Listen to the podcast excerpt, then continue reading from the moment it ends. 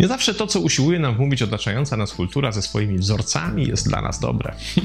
To, że wkoło wszyscy mówią, że jest ciepło, jeszcze wcale nie sprawia, że jest nam naprawdę ciepło. To, że wielu ludzi wokół nas twierdzi, że coś powinno nam się podobać, czymś powinniśmy się kierować w naszych życiowych wyborach, nie oznacza, że kiedy ich posłuchamy, skorzysta na tym całe nasze życie. Co więcej, często jest tak, że możemy dużo stracić i nawet nie zdawać sobie z tego sprawy. Tak jest w przypadku kilku kolektywnych przekonań. Otóż wzrastamy otoczeni przez ich idee i często wierzymy w nie bez jakiejkolwiek weryfikacji, czy na pewno korzystamy na tych wierzeniach. Jednym zaś z silniejszych takich przekonań, których podzielanie oznacza tak naprawdę negatywne skutki dla naszego systemu, jest społeczne postrzeganie starości. Otóż w cywilizacji, która nas otacza, starość jest postrzegana i jednocześnie przedstawiana jako rodzaj społecznej ułomności, wstydliwej, przeszkadzającej i spotykającej nas w życiu jako cena, i tu uwaga, którą musimy zapłacić za własne życie. Związana jest z niedołężnością, chorobą i wszelkimi innymi aspektami egzystencji. Brakiem zainteresowania otoczenia i to w lżejszym wydaniu, zaś w cięższym poczuciem bycia przeszkodą dla innych. Wtedy pojawia się zrzędliwość, rozczarowanie swoim własnym życiem i cały szereg pretensji do wszystkich o wszystko. Taka jest norma. Kiedy zaś spotykamy jakiegoś wesołego staruszka, cieszącego się życiem, to raczej pokazujemy go innym w charakterze wyjątku, potwierdzającego regułę. I to społeczne naznaczenie ma swe źródło w reklamach, które nas otaczają, gdzie przecież ludzie starzy reklamują wyłącznie lekarstwa lub ubezpieczenia emerytalne. Zaś cała życiowa przestrzeń radosnego cieszenia się światem, przeżywania życia pełną gębą została zarezerwowana wyłącznie dla młodych. I dodatkowo jeszcze drugie źródło tkwi w tym, w jaki sposób się zachowują i myślą sami starsi ludzie, bo często stają się wycofani i poddają się efektowi samospełniającej się przepowiedni. Świat uznał ich za starych i niedołężnych, więc tak widzą sami siebie. Ograniczają wówczas swoją aktywność czy pasję do minimum lub w ogóle rezygnują z jakiegokolwiek zainteresowania innymi i światem, zamykając się w swoich smutnych samotniach, schodząc z drogi, idącej ze śpiewem na ustach młodości. Przestają wtedy się starać utrzymywać w formie, no bo i po co i dla kogo? I zapominają, że oprócz innych, przede wszystkim mają samych siebie. I to dla samych siebie warto się właśnie starać. Gurdzijew, rosyjski ubiegłowieczny badacz ludzkiej natury, wykoncypował model trzech napędów, które utrzymywane w harmonijnej równowadze mogą nas nieść przez życie przez długie lata. To nasz intelekt, ciało i duch. Kiedy odpowiednio dbamy o każdy z tych napędów i pilnujemy, by rozwijały się równomiernie, mamy szansę cieszyć się życiem i tym, co oferuje przez długie lata. Kiedy jednak zaniedbamy któryś z nich, to szybko okaże się, jak wiele energii potrzeba, by ponownie osiągnąć zrównoważoną harmonię. Jednak większość ludzi, zamiast spojrzeć na swoje życie jako harmonijny układ tych trzech napędów, woli oddawać się próbom kurczowego zatrzymania młodości. Karmią się bowiem właśnie sposobem, w jaki świat postrzega starość i zdają się zgodnie z tym postrzeganiem uczynić wszystko, by jak najdalej odsunąć ją w czasie, to właśnie wówczas pojawia się cały szereg irracjonalnych zachowań, które zaczynają budzić pomruk coraz to większego zadziwienia, a czasem i zażenowania otoczenia. Bo przychodzi taki czas, że nawet w Photoshopie nie da się ukryć uciekających lat. Nie jest tego w stanie uczynić nawet najsprawniejszy chirurg plastyczny, czy też coraz to młodsza partnerka czy partner w końcu te starania stają się coraz to bardziej intensywne, coraz bardziej czaso i energochłonne i też przy okazji coraz bardziej ocierają się o groteskę. Już nie jest fajnie, już zaczyna być wyłącznie śmiesznie i tragicznie, a czas wciąż płynie, czy nam się to podoba, czy też nie. Najgorsze jednak jest to, że takiej osobie życzliwi znajomi będą klaskać za pośrednictwem portali społecznościowych, wpisując pod każdym zdjęciem pełne zachwytu komentarze, jednak w intymności swoich umysłów i tak naprawdę pomyślą swoje. Starania, w których za wszelką cenę chcemy zatrzymać młodość, broniąc się rękami i nogami przed starością, przypominają inwestowanie w z góry przegrany interes. To przecież lokowanie swoich środków energii i czasu w najbardziej nietrwały i niestabilny bank.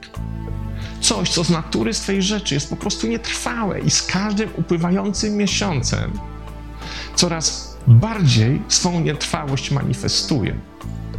To jak próba budowania domu na wydmach.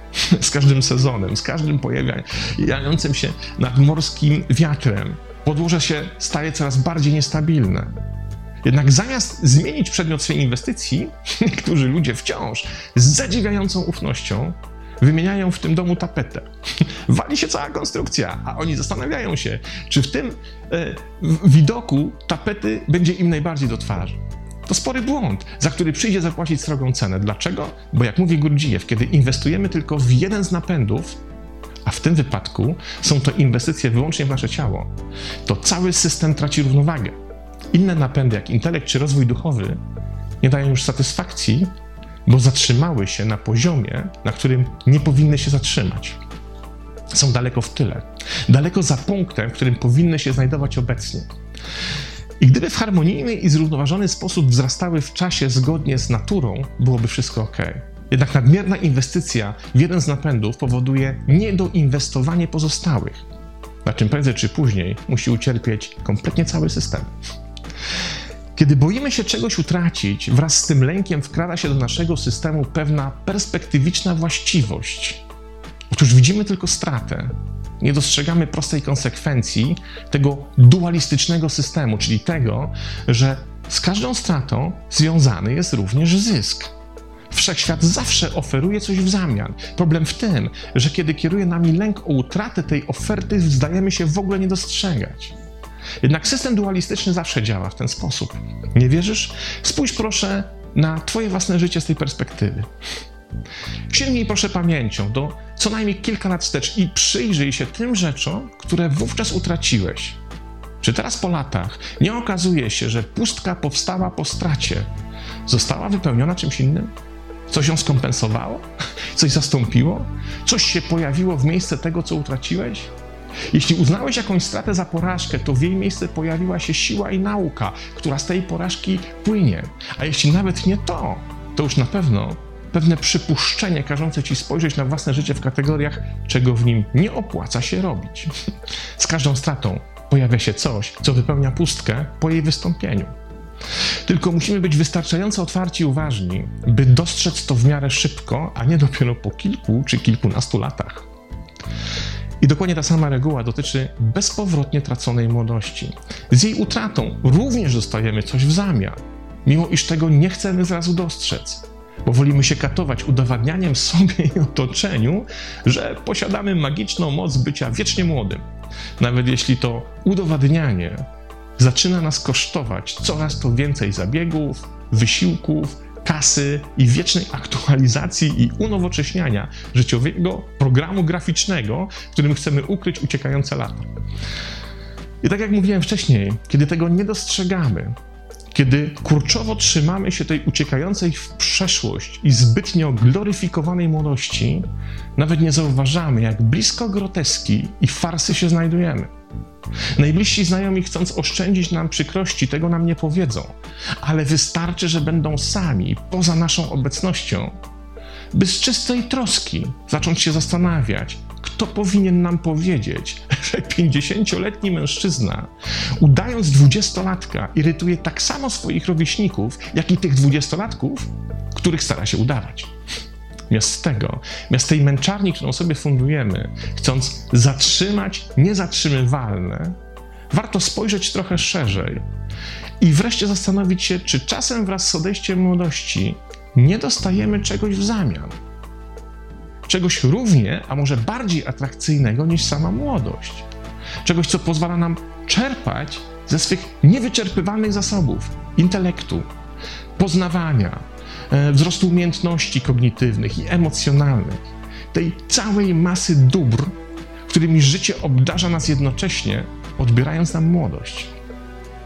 Kiedy z nich nie korzystamy, nie potrafimy się tak naprawdę nimi cieszyć, to wówczas jesteśmy niejako zawieszeni w przestrzeni bez nadziei. Już nie mamy dostępu do młodości, a więc musimy jedynie taki dostęp udawać, a jednocześnie nie chcemy lub nie dostrzegamy możliwości dostępu do innych zasobów, więc również z nich nie korzystamy. Nie czerpiemy wtedy ani z tego, czego utraty tak bardzo nie chcemy zaakceptować, ani z tego, czego nie dostrzegamy w tym całym systemie. Tymczasem to, co wiedzieli już wielcy mistycy, badacze ludzkiej duszy, osobowości, Gurdjieff, Krishnamurti i wielu, wielu innych, my się tak naprawdę nie starzejemy. My wyłącznie dojrzewamy. Jak najbardziej szlachetne wino. O ile nie powali nas choroba, coś na co nie mamy wpływu, to wystarczy jedynie zadbać o własną sprawność intelektualną, cielesną i duchową, by się tym winem cieszyć przez naprawdę długi i szczęśliwy czas. Pozdrawiam.